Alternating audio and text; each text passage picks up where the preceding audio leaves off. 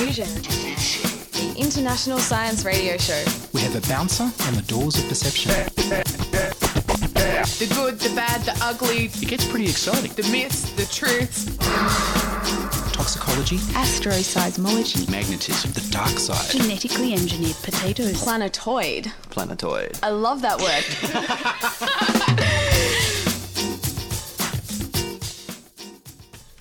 Hello and welcome to Diffusion. Listen to amazing and bizarre science infuse into your brain. I'm Ian Woolf. On this edition, we'll feature software for the bionic eye and social television. But first up, here's Julianne Popple at the Coral Art Science Life exhibit. Dr. Carmel Wallace is an artist inspired by the marine environment. Julianne Popple caught up with her, despite the noise, at the Coral Art Science Life exhibition at the Macleay Museum at the University of Sydney. I wanted to start by asking you how you feel about the fusion between art and science. Um, I think well, the way that my work really is an interpretation of the place, mainly that I live in, particularly um, natural environments that have been impacted by people. Um, and in studying that environment, I've found that a multidisciplinary approach is a really interesting and informative way of finding out about a place. Uh, and of course, science is, a, is an extremely important discipline in that regard. So, making work for this particular exhibition um, has really led me to look at the rubbish, the materials that I find on the beach, on my many beach walks, and to really think about the forms, the bryozoans, the different forms of um, life that actually have attached themselves and are growing in colonies on those ropes.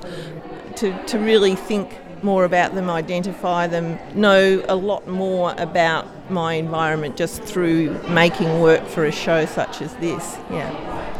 I notice you use you do use a lot of materials that have washed up on the beach, say discarded old bits of fishing line and whatnot. But can you explain to me this work with the fishing line? It depicts a very tangled web of complex elements. What does this work mean for you?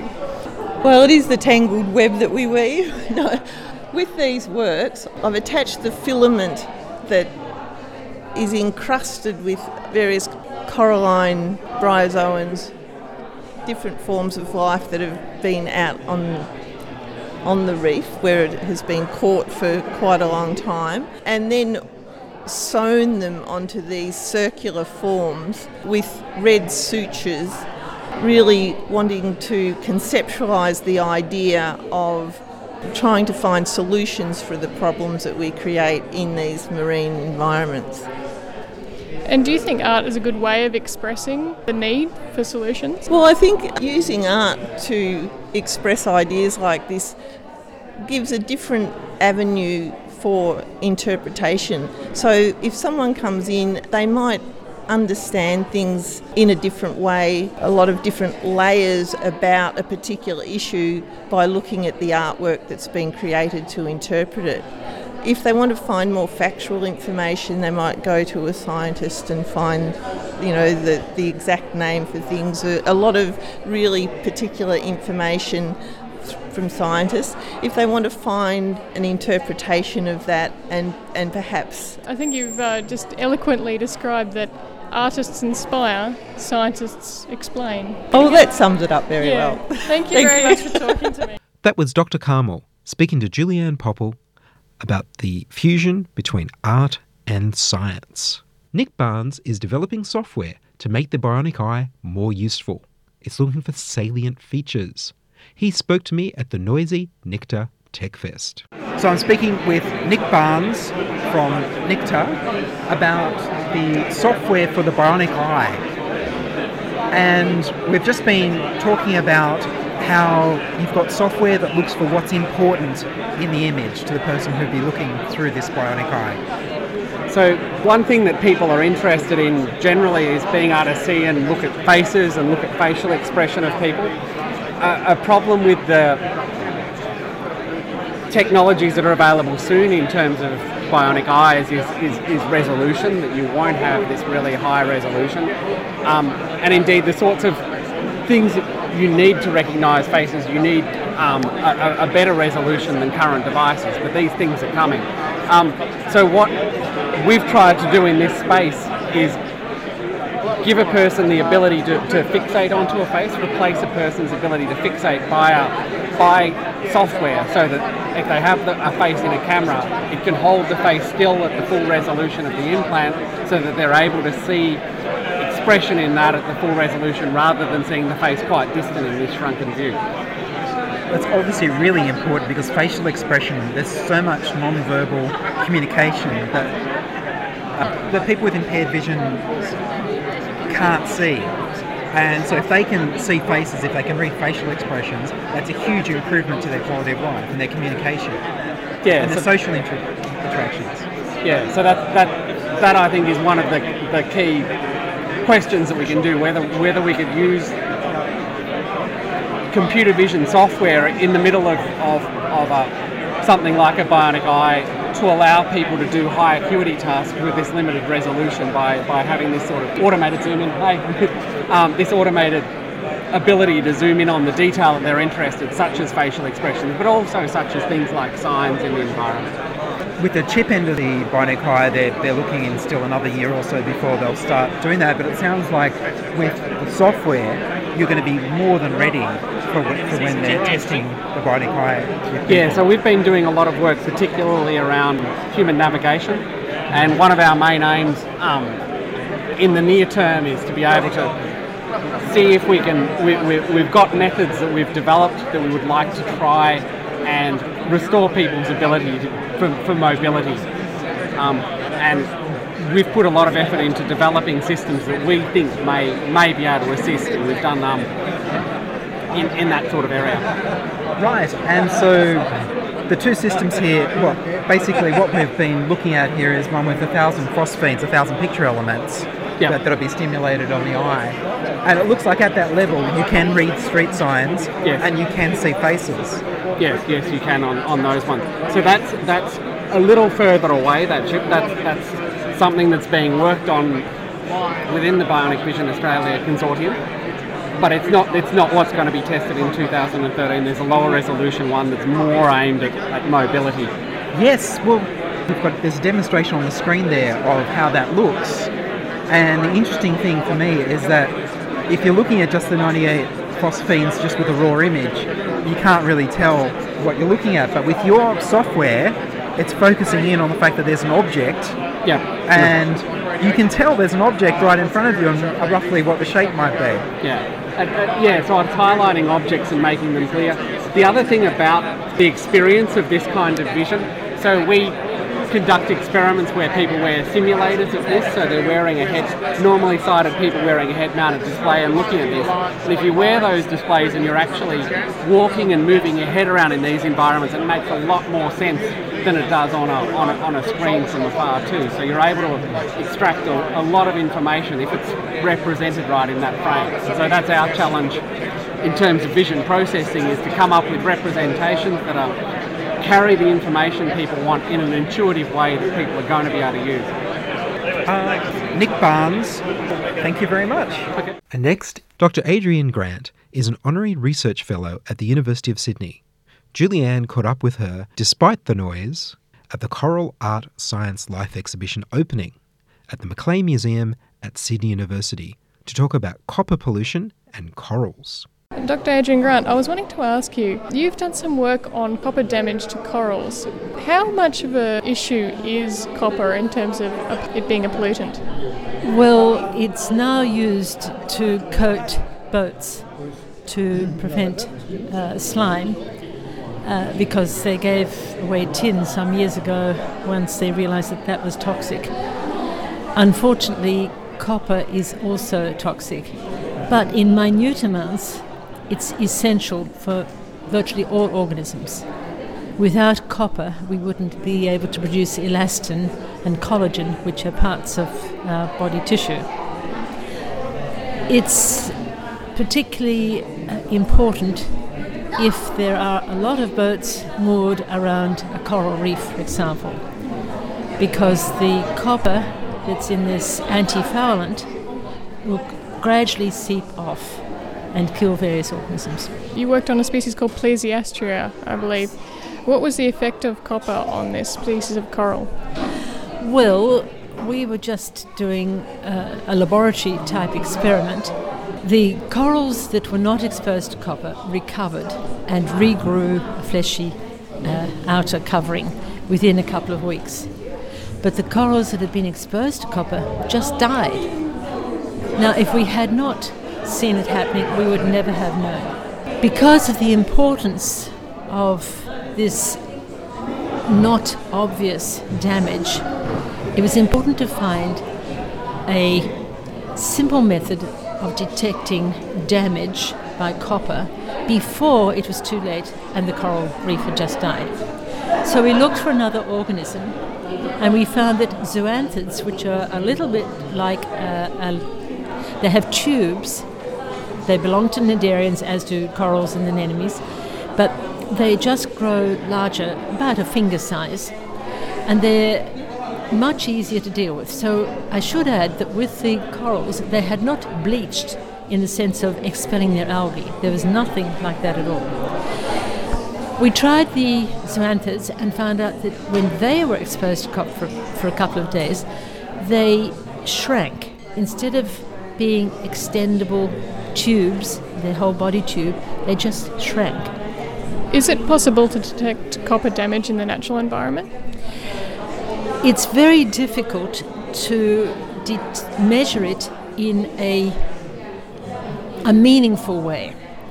Yes, you can measure the copper that's in the sediment, but some of that may be locked up for years and not do any harm. I say years, but any time.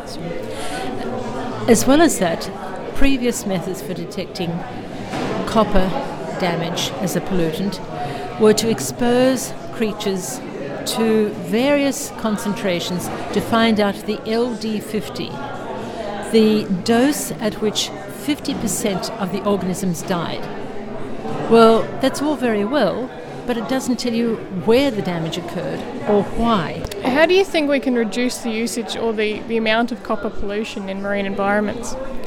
That's a very difficult question because not only do we have copper on boats, pleasure boats, in Sydney about 18 months ago, the amount that they were using in copper coat in antifoulant was 850 grams per litre, I think it was, um, which is very high. But of course, they also use it on large boats.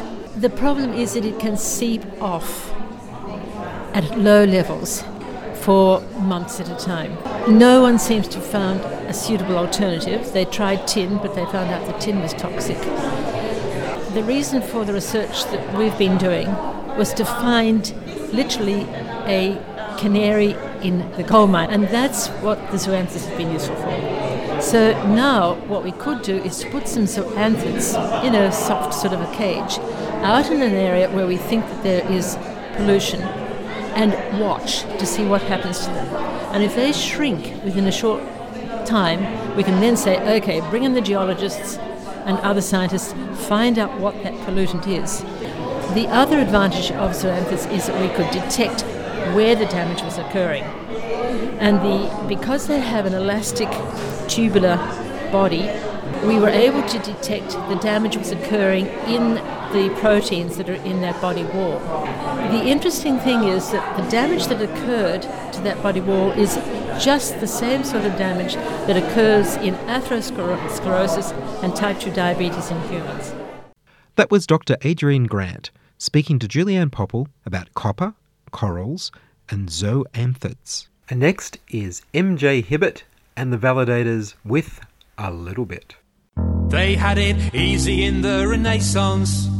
They could invent new branches of science over lunch. But nowadays we work more incrementally.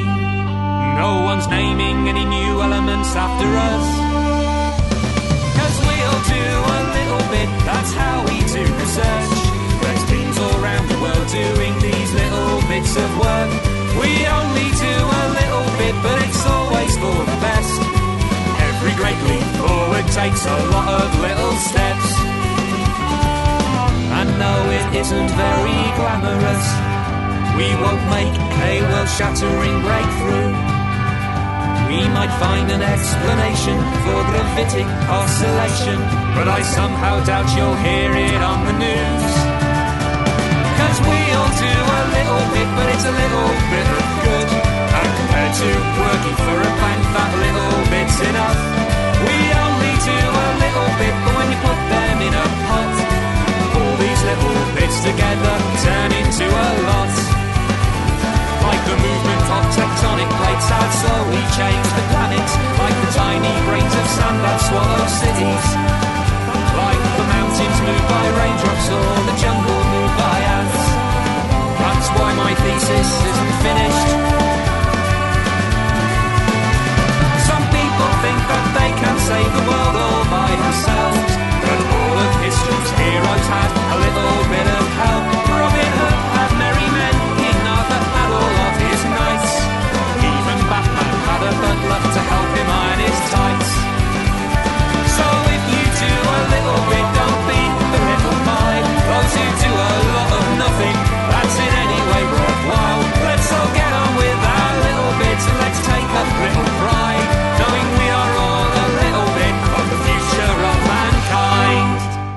You're listening to Diffusion Science Radio. Send email to diffusion at 2ser.com. We're brought to you across Australia on the Community Radio Network, into Sydney on 2SER 107.3, and over the internet on www.diffusionradio.com. Jeff Wang is building a social TV server called N.TV. I spoke to him at the noisy Nicta Tech Fest. This is for social TV. So we have the content from the Facebook or tutors, and also we have some programs from the TV provider, so like ABC. Then uh, we deliver the content to the users with some recommendation because we based on the user's data, so the previous behavior, so Yes. case stories, and to give the right content to, to suggest to the users you might be like this, right? And also we have the, the live TVs, the high quality digital live TVs, so that you can watch the same as what they are on the TV station watching it. Yes. And, uh, we have also have the user settings. So, so maybe you have your friends, your your parents, your wife, your child, that you get together want to watch some TV programs.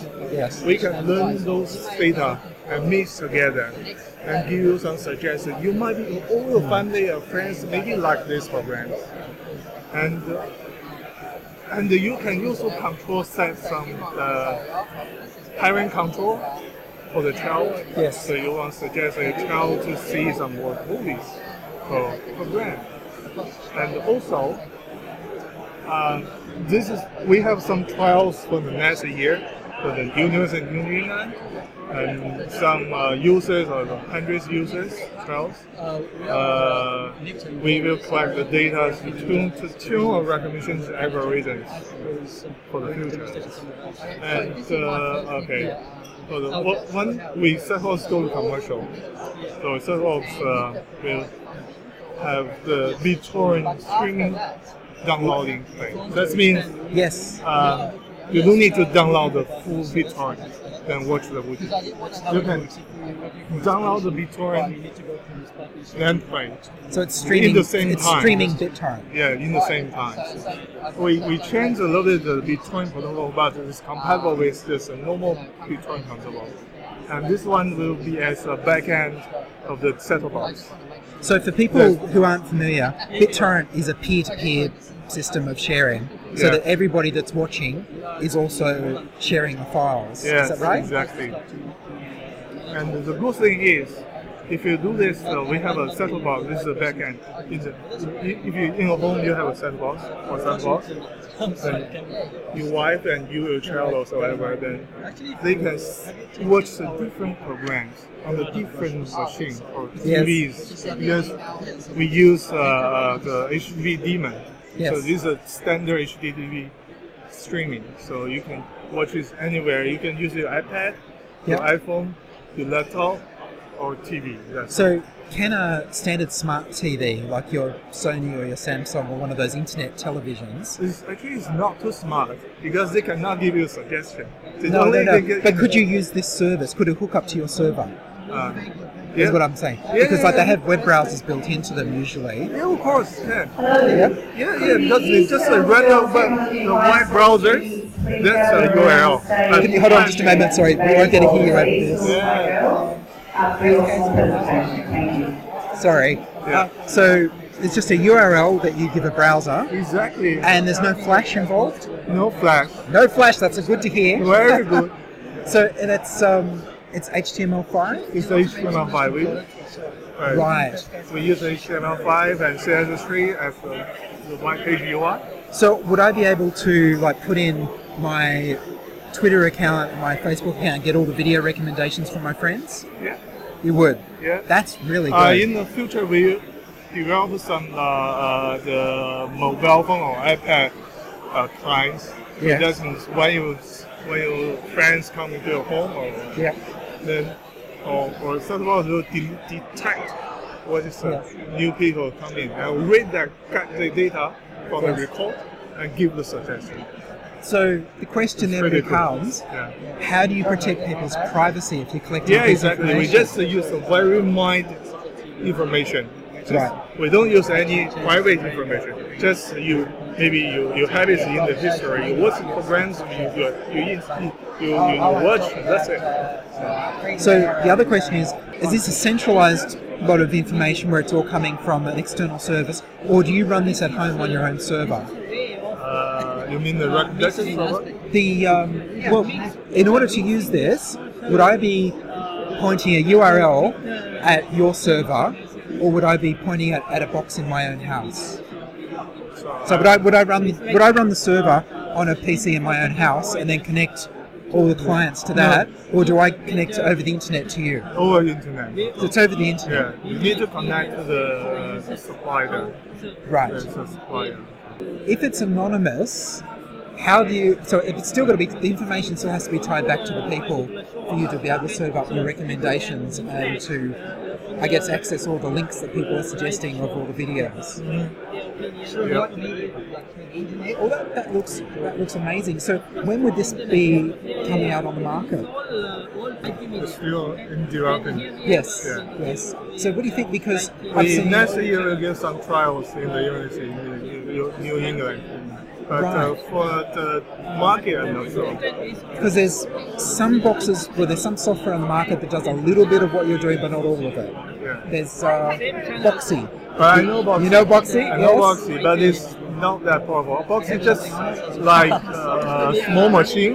Yes. Then you can watch the YouTube video or whatever. But they or, do or have- XBMC, then just like a media center. That's right. They don't have they don't have the BitTorrent streaming. Yeah. But what they do have is you can subscribe to your Facebook and Twitter videos. Yeah.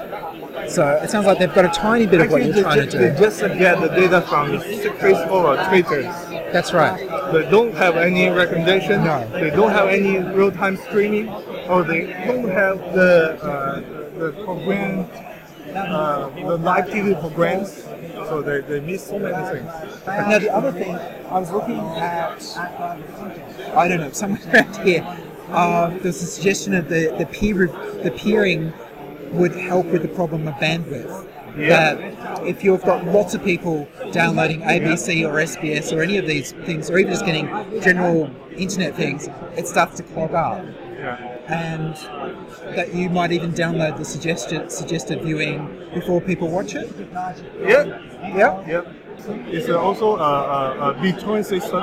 Yes. Real-time BitTorrent system. Wow. Yeah. So that's pretty new, isn't it?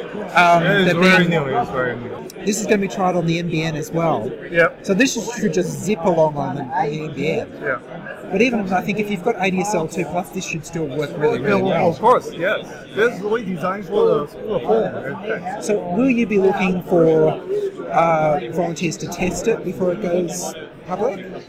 Uh, yes, because we, that's why we go to have a trial in the, the university because we need the Yeah. data, we need to evaluate the bandwidth, we value force lots of things, but uh, we have some. When you are looking for people to trial it, if anyone wants to volunteer, will you be putting up a, a web form for them to apply or register? Uh, for the uh, next year, we have uh, more than 2,000 students. Yes. Attend the trials. So we will put in a u- uh, web page, and let them just download the applications. Yes. So they can run it in their own computers. So can the our software can run it in the Mac, Windows, Linux, and uh, we have also uh, hundreds of users, the trials users. We will home users We will supply the, the box, the set of box. It's very exciting. Yeah. Um, I look forward to using it. okay. Thank you. So Jeff Wang, Yeah. thank you very much. Thank you.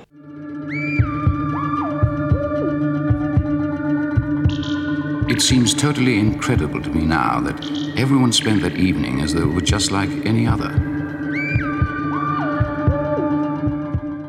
And that's all from us this time on Diffusion. You can send email to diffusion at 2ser.com. That's diffusion at 2ser.com and tell us your thoughts, feelings, and stories. If you'd like to be on radio and you live in Sydney, we need more volunteers on Diffusion. Subscribe to our podcast on the Diffusion website, www.diffusionradio.com. That's www.diffusionradio.com. And have a look at the new 2SER website, www.2ser.com. That's an all new website at www.2ser.com.